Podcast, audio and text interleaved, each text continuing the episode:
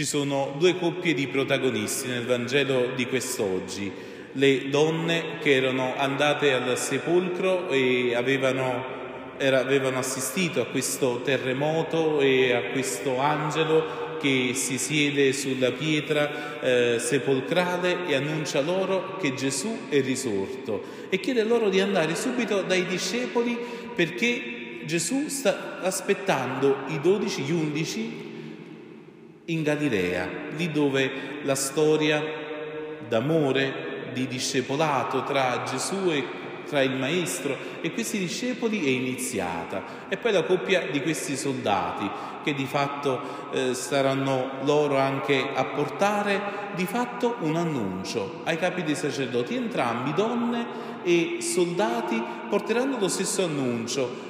C'è un angelo, c'è una pietra rotolata e la tomba è vuota e il corpo non c'è più.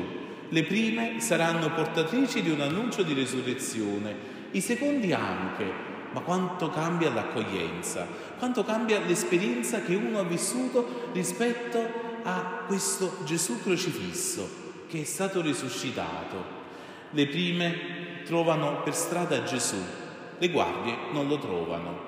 Gesù poteva apparire benissimo anche alle guardie e quasi persuaderle, quasi anche eh, permettersi di farsi loro vicino, in qualche modo se anche le guardie fossero state le prime testimoni anche della risurrezione, saremmo stati tutti belli e tranquilli. E come racconta il Vangelo di Matteo anche questa diceria che alla fine il corpo di Gesù era stato preso dai discepoli in mezzo ai giudei non ci sarebbe stata, forse an- ancora il credo di Israele sarebbe diverso, forse non esisterebbero più neanche gli ebrei, non so, sono evidentemente no, supposizioni che lasciano il tempo che trovano, ma cosa cambia?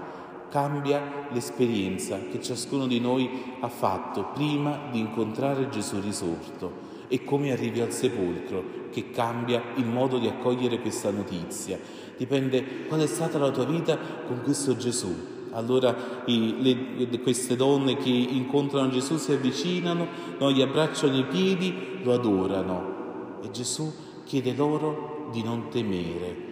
Queste donne che erano partite dal sepolcro con timore e gioia grande, la paura di avere un annuncio troppo grande per loro, la paura di annunciare qualcosa che mai si era visto un inedito. E noi tante volte davanti all'opera di Dio siamo anche un po' sconvolti perché noi ci aspettiamo che tutte le cose vadano secondo il loro verso, secondo le cose che noi pensiamo più opportune, più giuste. Invece no, la risurrezione è accogliere qualcosa di nuovo, qualcosa che non va secondo i nostri schemi e abbandonare il nostro accogliere il reale e l'umanità secondo i nostri schemi per far sì che il Signore veramente no, possa mettere la luce della Pasqua e della risurrezione nella nostra vita. E allora Gesù dice a queste donne non temete, andate ad annunciare ai miei fratelli che vadano in Galilea, là mi vedranno. Questo è l'annuncio che quest'anno, nella notte di Pasqua, la Chiesa ha fatto a tutti coloro che hanno celebrato la veglia pasquale andate ad annunciare ai miei fratelli che vadano in Galilea, là mi vedranno. I discepoli dov'è che incontrano Gesù? Lo incontrano lì dove già lo hanno incontrato, lo incontrano risorto e hanno bisogno di andare in Galilea per sentirlo nuovamente vivo. Questi discepoli che hanno fatto l'esperienza dell'abbandono da parte di Gesù, l'esperienza della delusione, mai si sarebbero aspettati che alla fine il loro maestro finisse la sua vita come un maledetto, come un appeso alla croce allora hanno bisogno dove, di ritornare lì dove si sono innamorati di quel Gesù che hanno seguito per alcuni anni della loro vita. Noi abbiamo questo detto napoletano, no? il primo amore non si scorda mai, no? il primo amore non si dimentica mai. No, perché? Perché è qualcosa che tocca il tuo cuore, è qualcosa che ti resta per sempre. Possono passare gli anni, possono passare i decenni, puoi ormai essere anziano, ma ti ricordi la prima volta che ti sei innamorato, ti ricordi no, il primo bacio, ti ricordi la prima esperienza di luce, di amore che hai fatto. E così anche i discepoli hanno bisogno di ricordarsi hanno bisogno, e questa esperienza hanno dello Spirito, di richiamare alla memoria quel pezzetto di Dio che resterà incastonato nel cuore di ogni discepolo e che sta incastrato anche in noi.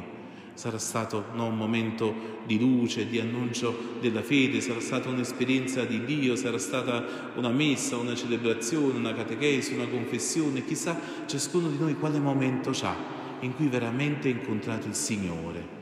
E Gesù ci chiede, per poterlo vedere, di ritornare lì, dove già lo abbiamo incontrato, per farci fare un'esperienza a ritroso. Non siamo chiamati a ritornare indietro, di non fermarci, non davanti alla morte, ma di ritornare nella vita. Siamo chiamati non a rimanere nella delusione, che Gesù non è come me lo aspettavo, che Gesù non ha fatto quello che io speravo che facesse, che Gesù non è quel maestro, quel re, quel messia che io volevo. E ogni discepolo deve fare questo passo di accogliere Gesù nel suo vero modo di essere, quest'uomo che ha dato tutto se stesso per amore dell'umanità e accoglierlo come è stato crocifisso, così è stato risuscitato. E allora la vita della Chiesa parte da questa missione.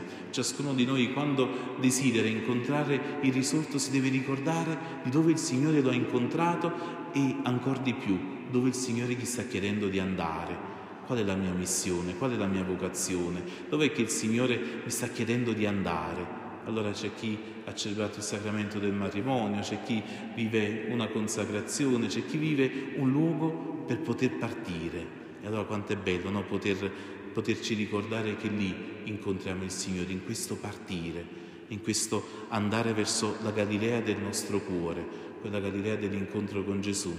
E come c'è la Galilea, così c'è la Giudea, così c'è la città degli uomini, come c'è la città dell'incontro, così c'è la città di coloro che demistificano, coloro che sono lì a, a, appunto, no, a mistificare la realtà, questi eh, soldati che ritornano, portano questo annuncio ai capi dei sacerdoti e i sacerdoti rispetto a questo annuncio non si scandalizzano, non stanno lì a dire mamma mia, c'è un uomo che è risorto, mai nessuno è risuscitato dai morti.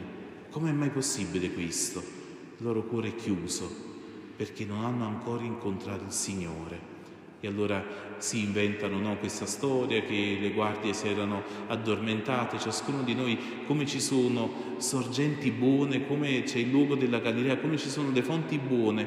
Se vogliamo continuare ad alimentare il nostro rapporto col Signore, così ci sono tante sorgenti della bugia, della falsità. Ci sono le sorgenti anche di chi ci vuole allontanare dalla grazia di Dio. E sono sempre pronte, sono sempre facili, basta comprarle con un po' di soldi, sono più a buon mercato che non le esperienze di fede, che non esperienze di vita.